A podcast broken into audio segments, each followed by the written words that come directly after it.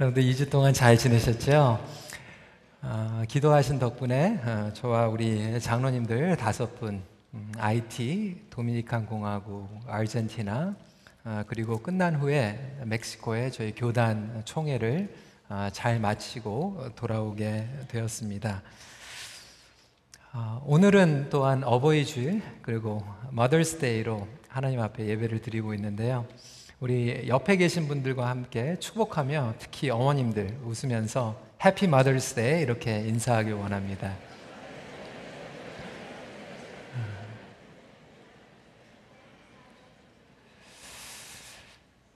어, 어, 버이 주일인데도 불구하고 우리 아버지들에게는 꽃이 없습니다.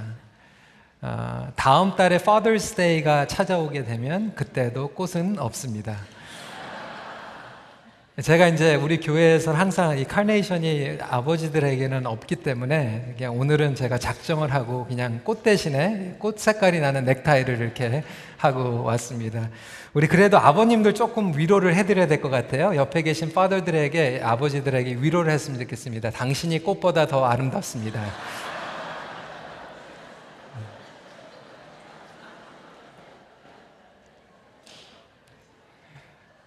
오늘 같은 날은 선에 거짓말을 해도 되게 괜찮습니다. 어, 오늘 어버이 주일을 맞이하여서 하나님의 은혜에 대해서 나누기를 원합니다. 하나님의 은혜는 비교할 수 없는 은혜입니다. 하지만 이 세상에서 어, 그래도 그나마 조금이나마 어, 하나님의 은혜를 구체적으로 맛볼 수 있는 것이 우리 부모님들의 은혜를 통해서가 아닌가라는 생각을 하게 됩니다. 선하고 아름다운 하나님과의 만남 네 번째로 그래서 오늘은 은혜 하나님에 대해서 나누길 원합니다. 성도 여러분, 하나님의 은혜는 우리를 아예 작정하시고 사랑하시는 은혜입니다. 바로 그 열정과 그 은혜 때문에 저와 여러분들이 이 자리에 앉아 있는 것입니다. 그럼에도 불구하고 우리는 하나님의 은혜에 대해서 어, 왜곡되어져 있고 오해하고 있는 그러한 부분들이 많이 있습니다. 은혜야말로 기독교의 본질이고 핵심입니다. 그런데 이 은혜에 대해서 우리가 오해를 하고 있기 때문에 우리 신앙의 이 기본기 자체가 온전치 못하고 흔들거리는 것을 보게 됩니다. 그러다 보니까 우리가 신앙생활을 하면서 어떻게든지 이 은혜를 누리지 못하고 강박관념 가운데 살아가는 분들이 계세요. 제가 중고등부 때 우리를 양육해 주시던 목사님이나 전사님이 가끔가다 그런 얘기를 했어요. 예수님께서 여러분들을 위하여서 십자가에 못 박혀 돌아가셨습니다. 그렇기 때문에 당신들도 여러분들도 평생 동안 예수님을 위해서 십자가를 져야 됩니다. 평생 동안 예수님을 위해서 일해야 됩니다. 마침 부모가 먹여주고 재워주며 키워준 그 은혜가 감사하지만 그네를 깨닫지 못하는 가운데에서 강제로 억지로 갚아야 한다라고 한다라면 우리 마음 가운데 기쁨이 찾아오지 않겠죠. 그런 의미에서 오늘 말씀은 우리가 은혜에 대해서 오해하고 있는 부분은 무엇이고 하나님의 은혜를 진정으로 경험한 사람들에게는 어떠한 일들이 일어나는가에 대해서 살펴보기를 원합니다. 첫 번째로 우리가 기억해야 되는 것은 은혜가 변질이 되면 보은 신앙이 됩니다. 성경적인 개념의 은혜라고 하는 것은 하나님께서 우리에게 값없이 주신 은혜입니다. 그리고 우리에게 주신 이 값없이 주신 은혜는 인간의 힘으로 갚을 수 없고 아무리 노력을 해도 갚을 수 없는 것이 은혜라고 하는 것입니다.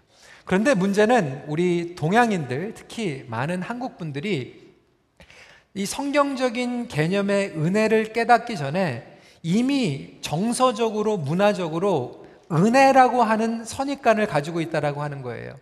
우리 한국 분들이 예전에 성경적인 개념의 은혜를 깨닫기 전에도 우리 단어에는 은혜라고 있는 것이 있었습니다.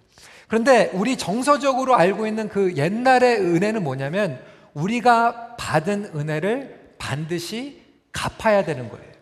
그래서 그 은혜를 갚지 못하는 사람을 배은 망덕한 사람이라고 이야기를 합니다. 그러다 보니까 이 은혜를 받은 것은 너무나도 좋은데 이것을 어떻게든지 갚아야 되는 거예요. 갚지 못하면 배은망덕한 사람이 되는 것이죠. 이것이 너무나도 많이 드러나는 것이 우리 결혼식.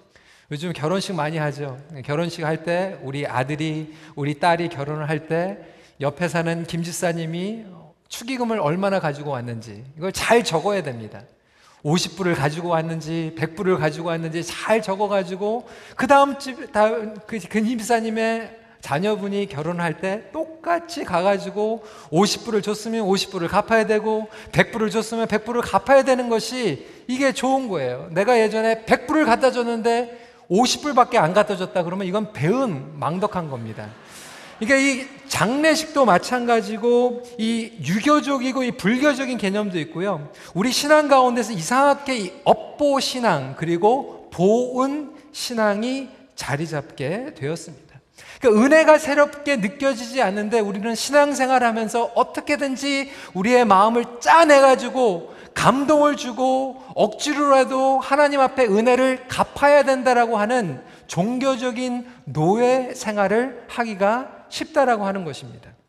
여러분, 은혜를 경험하게 되면 우리의 생각이 바뀌고 우리의 자세가 바뀌고 우리의 예배가 바뀌고 우리의 기도가 바뀐다라는 것을 믿으시기 바랍니다. 어, 이번 주에 이제 설교를 하는데 아무래도 이제 선교지에 2주 동안 그것도 그 스케줄이 굉장히 빡빡했습니다. 뭐 IT를 갔다가 도미니칸 갔다가 아르헨티나 갔다가 멕시코에 갔다가 뭐 이렇게 하면서 설교 준비를 해야 되니까 부담이 많이 됐어요. 그러면서도 틈틈이 밤에 혼자 있을 때 설교 준비를 하고 비행기를 탈 때마다 이제 설교 준비를 하면서 어, 2주 동안 왔는데요. 일정이 다 마치고 나서 이제 멕시코에서 총회를 마치고 집에 올 때는 너무나도 기분이 좋은 거예요. 집에 가고 싶고 또 식구들도 보고 싶고 또 교회에서 여러분들도 뵙고 싶고 그러면서 이 멕시코 공항을 출국을 할 때 저희가 예정보다 3시간이나 일찍 공항에 나가게 되었습니다. 멕시코의 공항에서 출국을 하고 세관을 거치려면 시간이 많이 걸린다라고 하는 거예요. 그래서 저희가 새벽 일찍 공항에 나가게 됐어요. 3시간 전에 나가게 됐는데 이상하게 그때는 너무나도 출국 수속이 빨리빨리 돼가지고 그 공항에 탑승을 하기 전에 이 보딩을 할 때 대기실에서 저희가 무려 2시간이나 넘게 시간이 남은 거예요. 아, 잘 됐다. 그러면 이제 기다리는 시간 동안 이제 설교를 준비를 했지만 마무리 정리를 조금 해야 되겠다. 제가 컴퓨터를 딱 꺼내가지고 laptop을 딱 보니까 이 배터리가 많이 달아져 있었습니다. 어, 그러면 두 시간 동안 기다리니까 이 laptop에 있는 그 컴퓨터를 충전을 해놓으면 여기에 꽉 배터리가 풀리 찰지가 돼가지고 비행기를 타고 토론토로 오면서 설교를 준비할 수 있겠다 이렇게 생각을 하고 코너에다가 laptop을 껴놓고 충전을 하고 있는 거예요. 그러면서 우리 장로님들하고 뭐 한국의 이야기도 하고 선교지에서 있었던 이야기도 막 얘기하다 보니까 두 시간이 그냥 금세 지나간 거예요. 그런데 한 분이 아, 저기서 탑승한다라고 지금 광고가 나왔다고 빨리 가야 된다고 얘기를 하는 거예요. 그런데 제가 화장실을 가야 되는 거 아니겠습니까? 그래서 잠깐만 기다려 달라고 화장실에 가겠다고 그래서 화장실에 갔다가 장로님들이 제가 나오자마자 급하게 뛰어가시니까 저도 장로님들 따라서 급하게 가게 되었습니다. 그 게이트에 굉장히 멀더라고요. 게이트에 가가지고 이제 탑승을 딱 하는데 다들 타시는데 제가 딱 탑승을 하려고 그러는데 거기에 있는 security 사람이 저를 딱 stop을 시키는 거예요. 그러면서 어, 미스터 노 여기 randomly chose가 됐는데 당신은 security를 다시 해야 됩니다. 이렇게 얘기를 하는 거예요. 그 코너에다 저를 세우는 거예요. 등치 큰 이 아가씨가 장갑을 끼고 제 몸을 이렇게 다 수색을 하면서 제 가방을 다 뒤지는데 얼마나 기분이 나빴는지 몰라요. 내가 마약 딜러처럼 생겼나? 왜 장로님들 다 지나가시는데 그 비행기에 수백 명이 지나가는데 왜 나만 세워가지고 왜 가방을 다 뒤지고 막 그러는 거 기분이 굉장히 안 좋았어요. 아, 내가 그래도 목사고 이분을 사랑해야 되고 그리고 섬겨야 되고 뭐 이렇게 해야 되는데 겉으로는 내색을 안 하고 있지만 속으로는 막 짜증이 나고 그냥 complain이 나오고 막 이런 마음이 생기는 거죠. 그러니까 수색을 제 몸을 다 수색을 하고 신발까지 벗겨가지고 다 뒤지고 가방을 다 꺼내가지고 뒤지는데 그 순간에 제가 뭐를 깨달았냐면 laptop을 놔두고 온 거예요. laptop을. 잠깐만 기다려달라고. 그리고 뛰어가려고 그러는데 가방을 가지고 가야 된대요. 가방을 놓고 가면 안 된대요. 그래서 가방을 들고 제일 끝에까지 막 뛰어가면서 이제 식은땀이 나는 하나님 이 lap탑에 제 주일 성교가 들어가 있습니다. 하나님 이 lap탑에 제가 여태까지 20년 동안 설교한 게 다 들어가 있습니다. 이거 잊어버리면 안 됩니다. 식은땀을 흘리면서 막 가방을 들고 막 뛰어가가지고 끝까지 갔는데 거기에 lap탑이 있었을까요? 없었을까요? 있었어요.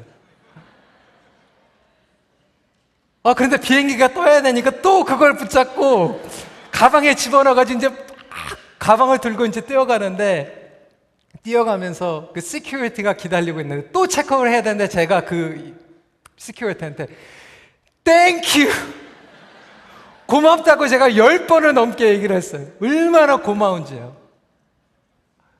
신발 다 벗기라고. 가방 다 보라고. 뭐 그러면서 제가 thank you를 열 번이나 하고 비행기를 탔는데 그 몇백 명의 비행기 뜨지를 못하고 기다리고 있는 거잖아요. 근데 제가 짜증을 나면서 들어갔을까요? 얼마나 감사했는지요. 들어가면서 장로님들이 걱정해가지고 기다리는데 할렐루야. 얼마나 감사했는지 몰라요. 여러분, 똑같은 상황인데요. 제가 은혜를 경험한 거예요. 은혜를 경험하니까요. 제 자세가 틀려지고요. 생각이 달라지고 거기에 반응하는 게 달라지더라. 그 말입니다. 반대로. 우리 장로님들 말씀을 드려서 너무 죄송한데 우리 아르헨티나에서 이제 저녁에 식사를 하고 숙소로 가는 길이에요. 차를 버스를 타고 이렇게 가는데 우리 이원원 장로님 제가 말씀드린 장로님 좀 제가 말씀을 하겠습니다. 이원원 장로님께서 바로 앞에 계시는 우리 오물기 장로님한테 어, 오 장로 혹시 모자 잊어버리지 않았어요?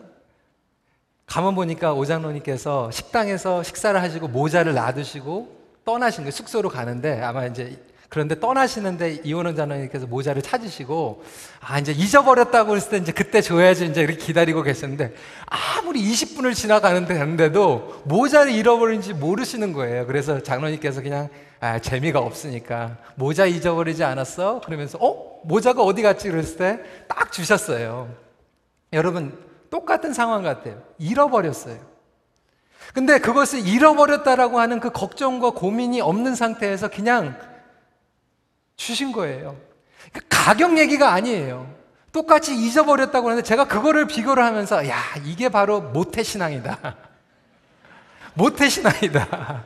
여러분, 우리가 이 랍탑에 비교하는 게 아니지만 하나님께서 우리에게 주신 그 귀한 생명과 그 구원을 잃어버렸다. 내가 죄 가운데에서 헤매고 있다. 방황하고 있다. 철저하게 죄 가운데에서 그 경험을 하지 못한 상태에서 우리가 잃어버린 것을 이론적으로만 깨닫게 된다면 그 감격은 없는 겁니다. 우리가 주님이 없으면 아무것도 아닙니다. 주님 없으면 살지 못합니다. 철저하게 그 죄 가운데에서 고민하다가 하나님의 은혜를 만난 사람이면 억지로 짜내지 않아도 기쁨이 나올 수밖에 없고 여러분 제가 비행기 타고 오면서 할렐루야 부르면서 세상이 달려 보이더라고요. 그걸 장로님들한테 얘기하면서 같이 은혜 받고요. 근데 오늘날 교회 안에서 그 은혜를 경험하지 못하는 가운데서 은혜가 변질되다 보니까 그냥 짜내는 보온 신앙이 돼버린 거예요. 혹시 여러분은 이렇게 예배, 선교, 전도를 억지로 짜내면서 신앙생활하고 있지는 않습니까? 그렇다면 이렇게 보온 신앙을 하는 특징은 무엇입니까? 첫 번째로 보온 신앙의 뿌리에는 죄책감이나 교만함이 자리 잡고 있다라고 하는 거예요. 건강한 영적 생활은 전적으로 하나님의 은혜에 의해서 시작이 됩니다. 하나님의 은혜 가운데 신앙생활을 하는 사람들은 자유함으로 인도하게 됩니다. 그런데 이 은혜를 경험하지 못한 사람들은 어떻게 하든지 하나님의 은혜를 벌어보려고 노력을 하게 됩니다. 은혜를 갚아보려고 노력을 하게 됩니다. 그리고 갚았다고 생각할 때 그 자체가 교만감이라고 하는 것이죠. 잘못된 믿음이고 신앙의 오해입니다. 오늘 본문에 보면 아버지에게 두 아들이 있었어요. 팀켈러 목사님의 이 아, Prodigal God이라고 하는 탕진한 아버지라고 하는 책에 보면 큰 아들과 이 둘째 아들이 둘 다 아버지에게는 잃어버린 아들들이라고 이야기를 하고 있습니다. 큰 아들은 종교의 강박관념 가운데에서 아버지를 모르고 있는 아들이고 둘째 아들은 아버지 밖을 떠나서 자기 혼자서 스스로의 인생의 의미를 찾으려고 가출하였던 아들이었습니다. 둘째 아들은 그래도 아버지의 집을 떠나면서 고생하고 방황하고 그 돼지에 쥐어 먹는 것을 먹어 먹으면서 아버지의 은혜가 얼마나 귀한지를 깨닫게 됩니다. 근데 문제는 큰 아들이라고 하는 거예요. 오늘날 안타깝게도 교회 안에는 큰 아들의 케이스가 더 많이 있다라고 하는 거예요. 큰 아들은 아버지의 기쁨을 맛보질 못했어요. 아버지의 은혜를 맛보지 못했다라고 하는 거예요. 29절 말씀 같이 읽도록 하겠습니다. 시작. 아버지께 대답하여 이르되 내가 여러 해 아버지를 섬겨 명을 어김이 없거늘 내게는 염소 새끼라도 주어 나와 내 벗으로 즐기게 하신 일이 없더니 첫째 아들은 아버지에 대한 왜곡된 생각을 가지고 있었어요. 아버지는 나에게 한 번도 잔치를 베푸시지 않았다라고 지금 얘기를 하고 있는 거예요. 여러분 제가 아까 그 랍탑 사건으로 돌아가가지고 돌아와가지고 제 옆자리에 우리 이원홍 장로님께서 앉아 계시는데 제가 자초지정을 얘기했더니 이원홍 장로님께서 할렐루야 아 하나님께서 우리 큰빛교회를 사랑하셔가지고 이렇게 말씀을 하시는 거예요. 얼마나 제가 기분이 좋겠어요. 근데 한번 가정을 해보겠습니다. 우리 이원홍 장로님께서 제가 허락 받고 지금 하는 겁니다. 장로님께서 하나님 너무 하십니다. 나는 그런 랍탑도 없는데 하나님은 불공평하시게 노 목사는 랍탑을 잃어버렸는데도 찾게 하시고 나는 랍탑도 하나도 없고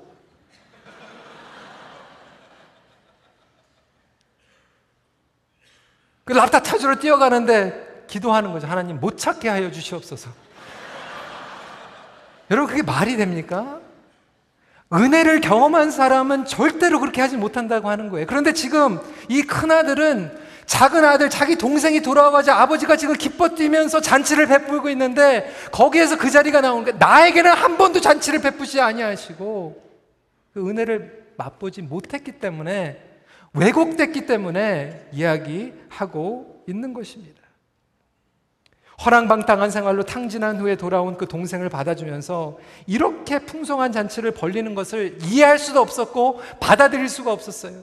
오늘 본문에 보니까 이렇게 물어보고 있어요. 26절입니다. 종을 불러다가 마다들은 밭에 있자가 돌아와 집에 가까이 왔을 때, 풍악과 춤추는 소리를 듣고 한 종을 불러 무슨 일인가 물은데라고 이야기하고 있는데 여러분 제가 여기에 밑줄을 친 이유는 물은데가 바로 헬라어 동사로 불완전 시제로 표현을 하고 있다는 거예요. 이 얘기는 뭐냐면 한 번 물어본 게 아니라 믿기지가 않아 가지고 한 번 물어보고 두 번 물어보고 세 번 물어보고 있다는 다시 말해봐.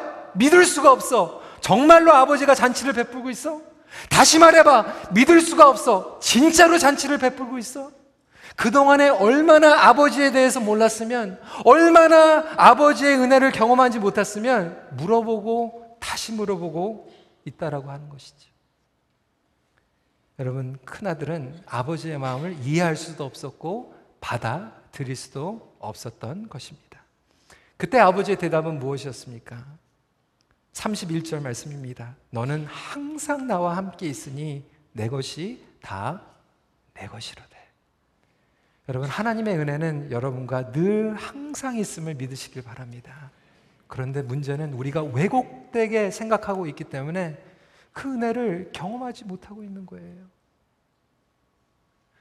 은혜에 감격해서 어떤 분들은 찬양을 세 곡 불러도요, 다섯 곡 부르고 싶고, 열 곡 부르고 싶고, 앉아서 은혜 하는 보면 일어나고 싶고, 손을 올려서 찬양하고 싶은데, 똑같은 상황 가운데서 이 은혜를 애곡되게 생각하시는 분들은, 야, 저거 후렴 좀 그만 불러지. 왜 이렇게 많이 부르는 거야?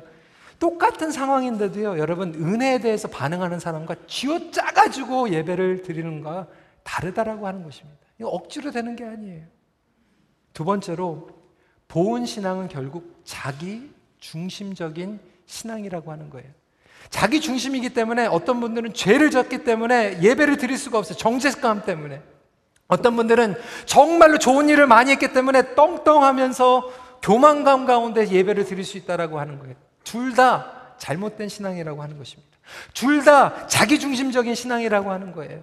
여기에서 이야기하고 있는 은혜의 신앙은 뭐냐면 아버지의 은혜에 대해서 감사하고 감격하는 신앙이라고 얘기하고 있는 것입니다.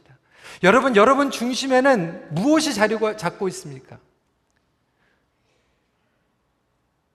누구의 중심의 신앙을 살아가고 있습니까? 많은 부모님들이 자녀들을 위해서 기도하지만 사실상은 곰곰이 생각해 보면요. 정말 자녀들을 위한 게 아니에요. 나를 위한 거예요. 저도 목사라고 저희 딸들이 교회 와가지고 잘 모범적으로 행동했으면 좋겠어요. 근데 가만 생각해 보면 우리 딸들이 정말 잘 크기 원하는 것보다 그래, 아, 노목사 딸들은 다르구나. 그거 듣고 싶을 때가 있어요. 아내가 남편이 아프다고 해가지고 아니면 남편이 아내가 아프다고 해가지고 막 기도를 하는 거예요. 하나님, 우리 남편 낫게 해주세요. 우리 아내 낫게 해주세요. 그런데 어떤 분들이 그렇게 얘기를 그렇게 간절하게 기도하다 보니까 가만 생각해 보니까 곰곰하게 생각해 보니까 정말로 내 남편을 위해서 내 아내를 위해서 기도한 게 아니라 하나님 내 남편 빨리 나서 내가 병원에 운전 안 하게 해주세요. 하나님, 우리 자녀들이 정말 잘 돼서 내가 좀 떵떵거리면서 살게 해주세요. 우리가 신앙생활을 하면서도 마찬가지 아닙니까? 우리 틴켈러 목사님 프라이커 가스에 보니까 베드로에 대한 이야기가 나눠 있어요. 제가 이전에도 나눴던 것 같습니다. 외경에 나오는 이야기예요. 하루는 예수님께서 제자들을 다 부르셨어요. 얘들아, 나를 위하여 돌을 하나씩 짊어지고 따라오너라. 무슨 이유인지 모를 근데 베드로가 생각 보니까 이 자기 친구 요한이 아주 무거운 돌을 쥐고 이렇게 가는 거예요.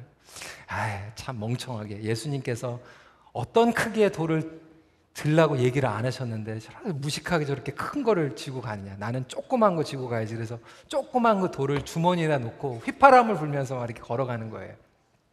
한참을 가는데 점심 시간이 되었습니다. 예수님께서 제자들에게 얘들아 너희가 짊어온 돌을 꺼내놓라. 예수님께서 딱 기도를 하시면서 축사를 하시니까 그 가져온 그 돌이 떡이 되는 거예요. 그 요한은 실컷 먹었는데 베드로는 콩알만한 그 돌망이를 가지고 왔기 때문에 그 그냥 빵 조각 그거 하나 딱 먹고 배가 너무나도 고팠어요. 아, 좀 미리 얘기 좀 해주시지. 그렇게 생각을 하고 이제 점심 시간이 딱 끝나고 나서 예수님께서 다시 얘들아 나를 위해서 돌을 짊어지고 따라오너라. 베드로가 이번에는 작정을 하고 제자들 중에서 제일 큰 돌을 그냥 등에다 업고 그냥 땀을 그냥 뻘뻘 흘리면서 이제 저녁 때를 기다리면서 이제 가게 되었습니다. 강가에 갔어요. 예수님께서 얘들아 수고했다. 너희가 짊어온 돌을 강가에다가 던져라. 저녁은 금식이니라. 이렇게 얘기를 합니다. 얼마나 화가 나는지 이제 여기까지 올라온 거예요, 베드로가. 그래가지고 예수님께 따지러 가. 예수님, 너무하지 않습니까? 제가 이렇게 무거운 돌을 쥐고 왔는데 어떻게 이럴 수가 있습니까? 예수님께서 베드로를 쳐다보시면서 베드로야, 내가 너에게 얘기한 거를 듣지 못했느냐? 나를 위해서 돌을 지라고 했지. 내가 언제 너로 너를 위해서 돌을 지라고 하였느냐? 성도 여러분, 혹시 우리가 신앙생활 하면서 하나님을 위하여 하나님의 뜻과 영광을 위하여 돌을 진다라고 하였지만 사실상 많은 경우에는 우리가 하나님을 위한 것보다 하나님의 빙자한 나를 위해서 돌을 진 것들이 너무나도 많이 있다라고 하는 거예요. 그러다 보니까 내가 수십 년 신앙생활 했는데 보상 못 받는 것 같고 내가 그렇게 고생하고 헌신했는데 대가가 돌아오지 않는 것 같기 때문에 왜곡된 그 은혜에 잘못된 기대를 가지고 하나님 앞에 섭섭하고 교회에 원망하고 부모님들과 가정 가운데서 이런 관계로 해서 어그러지는 일들이 너무나도 많지는 않습니까? 그렇게 될 때 마지막으로 보은 신앙의 결과는 기쁨이 없는 종교 생활이 되는 것입니다. 28절 말씀 같이 읽겠습니다. 시작. 그가 노하여 들어가고자 하지 아니하거든. 여러분 이것이 큰 아들의 모습이라고 하는 거예요. 오늘날 교회 공동체에도요. 이렇게 화가 많은 분들이 괜히 화가 나고 노해가지고 다른 사람들을 보니까 화가 나는 거예요. 여러분 왜 화가 납니까?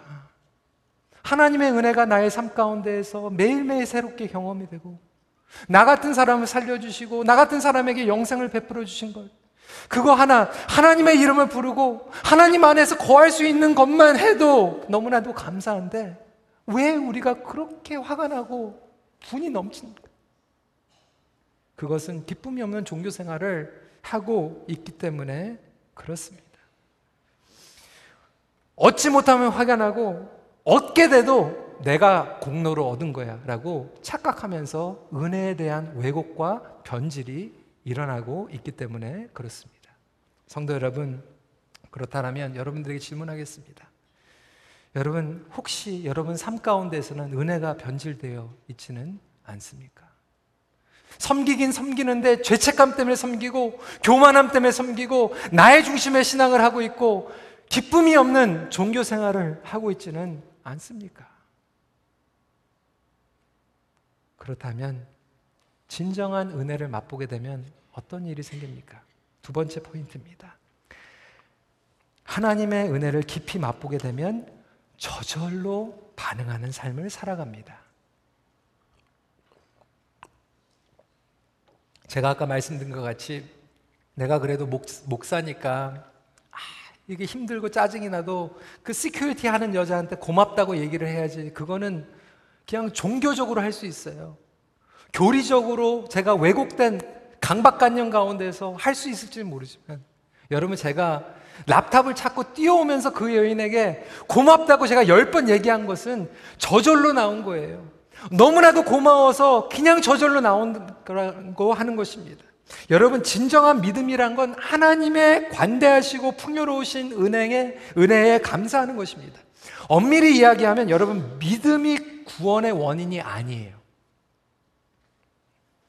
은혜가 구원의 원인임을 믿으시기 바랍니다. 여러분 우리가 믿게 된 것은 은혜 때문에 믿게 된 것이 그 은혜 없이 우리가 믿은 것으로 서로 잘난 것을 구분할 수 있는 것이 아니라고 하는 거예요. 믿음이 좋다라고 하는 것은 하나님의 은혜를 경험하고 저절로 반응하는 것을 제대로 반응하고 있는가가 믿음으로 드러나고 있는 거예요. 몇 주 전에 저희 교회에서 세교 환영회를 했어요. 정말로 많은 분들이 오셨어요. 너무 감사했죠. 근데 많은 분들을 초대를 하니까 우리 세교위원회하고 우리 권사님들이 정말 며칠 동안 고생 많이 하셨어요. 음식을 얼마나 그렇게 맛있게 준비를 하셨는지 정말로 풍성하게 음식을 준비해 주셨습니다. 여러분 한번 생각을 해보세요. 세교인들이 찾아오는데 여러분 그것을 배고프게 와가지고 맛있게 먹으면은 그러면 되는 거예요.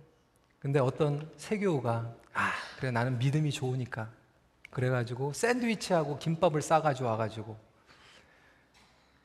아, 부담이 되니까 저는 제가 싸온 거 우리 애들 먹이겠습니다.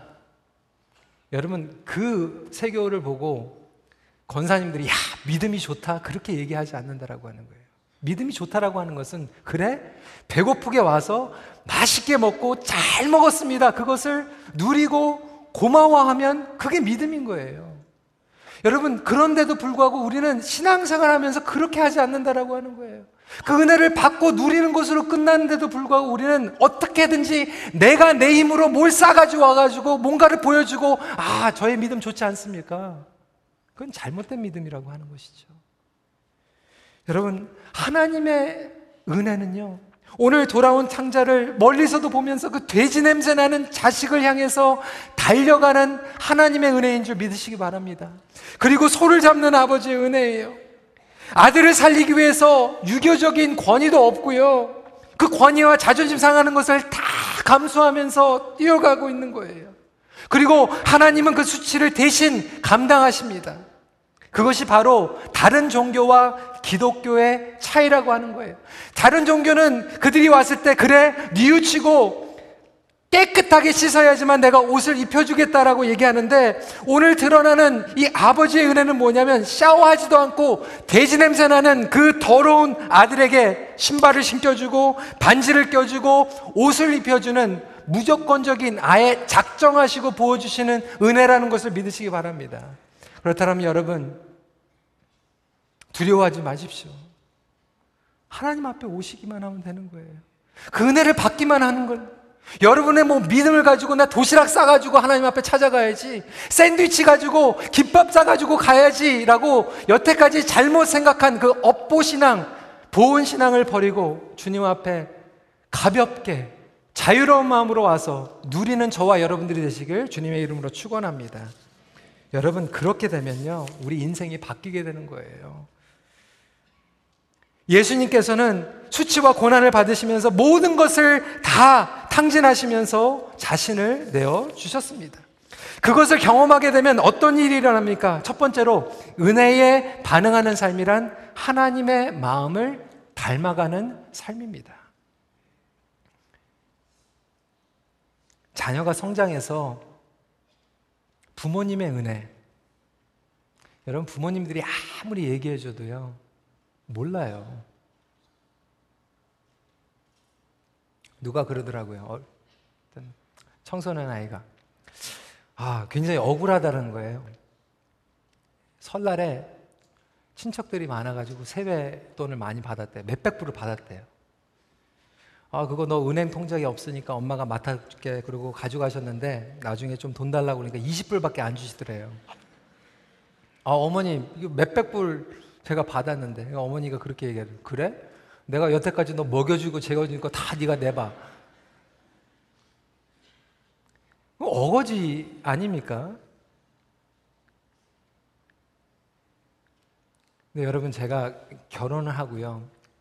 제가 LA에 유학을 가가지고 첫째가 태어났는데요. 부모님들 떠나가지고 이제 우리끼리만 있는데 애가 태어나니까 좀 힘들었어요. 병원에도 막 왔다 갔다 하고 제 아내가 좀 힘든 일이 있어서 또 병원에 왔다 갔다 하는데 그렇게 그 힘든데 그때 저희가 깨달았어요. 야, 어머님 이렇게 감사하구나. 우리가 깨달으니까요. 그 전에 막 어저래 너 갚아야 돼 뭐 이런 게 아니라 그 얘기 못 들어도 저희가 깨달으니까 그냥 자연적으로 반응하게 되는 그날 저희가 전화했어요. 어머니 감사합니다. 저희 낳아주시고 키워주셔서 감사합니다. 여러분, 우리가 하나님의 은혜에 반응하는 게 바로 이거예요. 하나님의 은혜를 받으면 억지로 찌어내고 뭐 그 은혜에 갚아야 되는 그걸 떠나서 그냥 반응하게 되고 하나님을 닮아가게 되고 하나님의 마음을 추구하게 된다라고 하는 거예요. 여러분, 그 은혜를 경험하게 되면요. 여러분 제가 아까 얘기한 것이 죄송합니다. 계속 얘기해서 정말로 장로님들이 제가 잃어버린 거를 알았다고 그러면 장로님들이 어떻게 하시겠어요? 같이 저하고 뛰어가시는 거예요. 만약에 그 현장에서 같이 하셨으면 뛰어가는 거예요. 근데 오늘 이 말씀을 보면요. 예수님이 의도적으로 이 비유를 말씀하신 잃어버린 탕자에 대해서 말씀하시면서 팀 켈러 목사님 지적입니다. 잃어버린 동전, 잃어버린 양에 대해서 말씀하시면서 잃어버린 아들에 대해서 얘기하고 있는데 하나님의 마음은 무엇입니까? 잃어버린 동전을 찾아서 뛰쳐나가는 거예요. 잃어버린 양을 향하여서 뛰쳐나가는 거예요. 그 잃어버린 양 하나가 여러분의 양이라고 생각하면 뛰쳐나가게 된다라고 하는 거예요. 그런데 오늘 이 말씀에 큰 형은 뛰쳐나가지 않았다라고 하는 거예요. 속으로 그래 영영 돌아오지 마.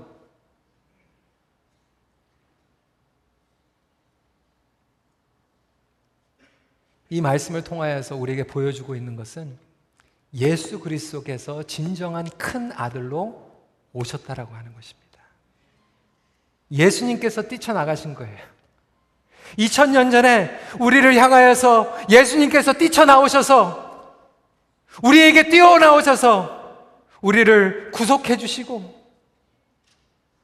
그 은혜만 생각해도 우리는 그 하나님의 마음 가지고 그 예수님의 가지, 마음을 가지고 우리도 뛰쳐나갈 수밖에 없다라고 하는 거예요.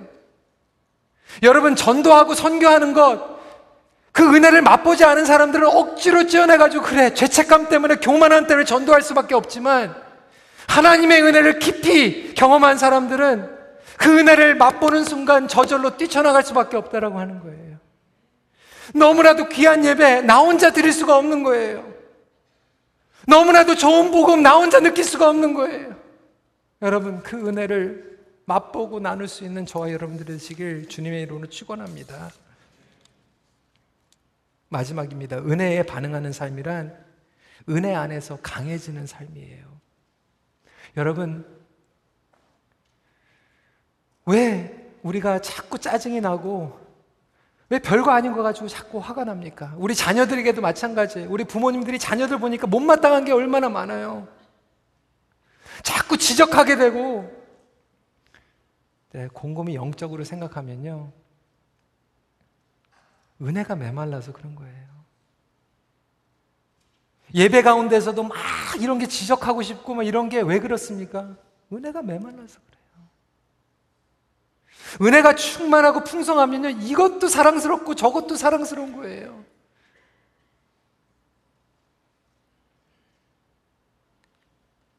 지금 둘째 아들이 왔을 때 아버지가요, 소를, 소잔치를 벼는데 그 당시에는 소는 너무나도 귀하기 때문에 100명에서 200명 이상의 잔치를 치를 때만 하는 집안의 기둥을 뽑아야지만 할 수 있는 소잔치였어요.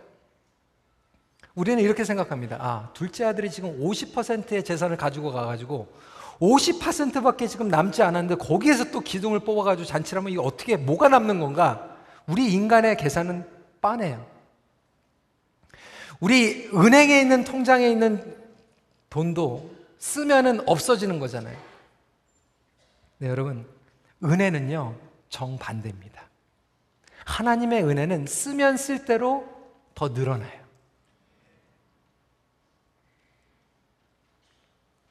하나님의 은혜는 unlimited 은혜입니다. 근데 하나님의 그 무제한적인 그 은혜를 우리가 누리지 못하며 살아가는 이유가 왜 그러냐면 우리의 용량이 적어요. 우리의 카파시티가 작아요. 그래서 하나님께서 우리에게 말씀하시는 것은 은혜를 반응하는 사람들은 반응하면 반응할수록 그 용량이 커진다라고 하는 거예요. 우리에게는 충분한 무제한 은혜를 부어주신 줄 믿으시기 바랍니다. 그래서 고린도후서 12장 9절에 내 은혜가 내게 족하도다. 그런데 디모데후서 2장 1절을 보면 이렇게 당부하고 있어요. 내 아들아 그러므로 너는 그리스도 예수 안에 있는 은혜 가운데서 강하고 무슨 얘기입니까? 그 은혜의 용량을 넓혀라. 여러분들 왜 우리가 다른 사람들을 용서하지 못합니까? 조그마한 거를 용서하지 못하니까 큰 거 용서 못해요. 조그만 거를 용서하고 내 옆에 있는 사람을 포용해주면 내 용량이 커지는 거예요. 그래서 나중에 정말로 힘들게 하는 사람도 용서해주고 포용하게 됩니다.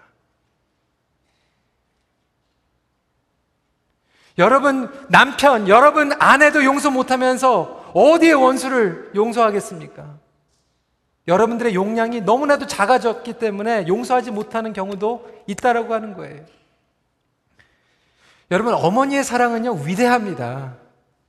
어머니의 사랑은 비교할 수 없을 정도로 얼마나 그렇게 대단한지요. 그런데 제가 EM 보면서 우리 청년들 다 키워왔거든요. 그 여자들 그냥 조카들하고 막 놀다가도 기저귀 갈아야 되면요. 자기가 안, 안 갈아요. 그냥 엄마한테 맡기지. 아, 한만 뭐 옷 사주고 장난감 사주고, 아, 우리 조카 최고다 그래도 기저귀에 손 안 대요. 근데 엄마가 되면요. 그거보다 더 더러운 것도 만집니다. 왜 그렇습니까? 용량이 커진 거예요. 용량이.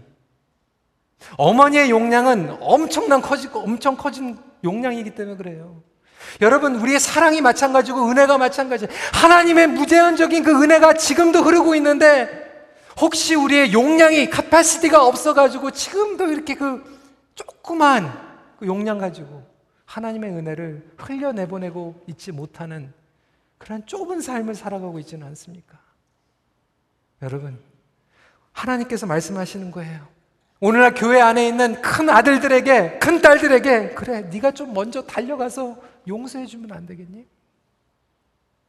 나의 마음은 그그 갈등의 관계 가운데 뛰어가는 마음인가 네가 경험했다라면 너도 좀 뛰어가 주면 안 되겠니?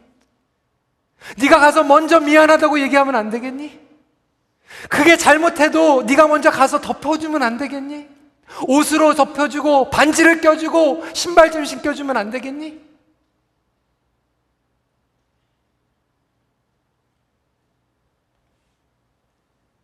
그 음성을 듣고 반응할 수 있는 저와 여러분들이 되시길 주님의 이름으로 축원합니다. 말씀을 정리합니다. 갚을 수 없는 하나님의 은혜를 풍성히 누리며 그 은혜 안에서 강해지십시오. 시간에 함께 기도하겠습니다. 여러분 이 시간에 우리의 두 손을 주님 앞에 활짝 펴고 기도하는 시간 갖겠습니다. 여러분 은혜가 변질이 되고 왜곡이 되면 우리는 그냥 업보 신앙, 보은 신앙으로 그냥 억지로 강제로 살아가는 삶을 살아갈 수밖에 없어요. 끊임없이 죄책감과 교만함, 나의 중심. 그러다 보니까 기쁨이 없는 종교 생활을 하게 되는데 우리 이 시간에 간절히 기도했으면 좋겠어요. 하나님, 주님 은혜를 깊이 맛보게 하여 주시옵소서. 주님 그 은혜가 충만하게 나의 삶 가운데 다시 한번 새롭게 경험되기를 원하고 그 경험한 것을 가지고 아버지의 사랑을 가지고 저도 뛰쳐나가게 하여 주시옵소서. 예수님의 심장을 가지고 나도 뛰쳐나가서 갈등되어 있는 그 관계들, 내가 용서할 수 없었던, 내 용량으로 용서할 수도 없었던 그 사랑을 주님의 은혜로 덮어줄 수 있도록 인도하여 주시옵소서. 우리 이 시간에 주님 앞에 간절한 마음으로 기도하는 시간 갖도록 하겠습니다. 여러분 기도하시겠습니다.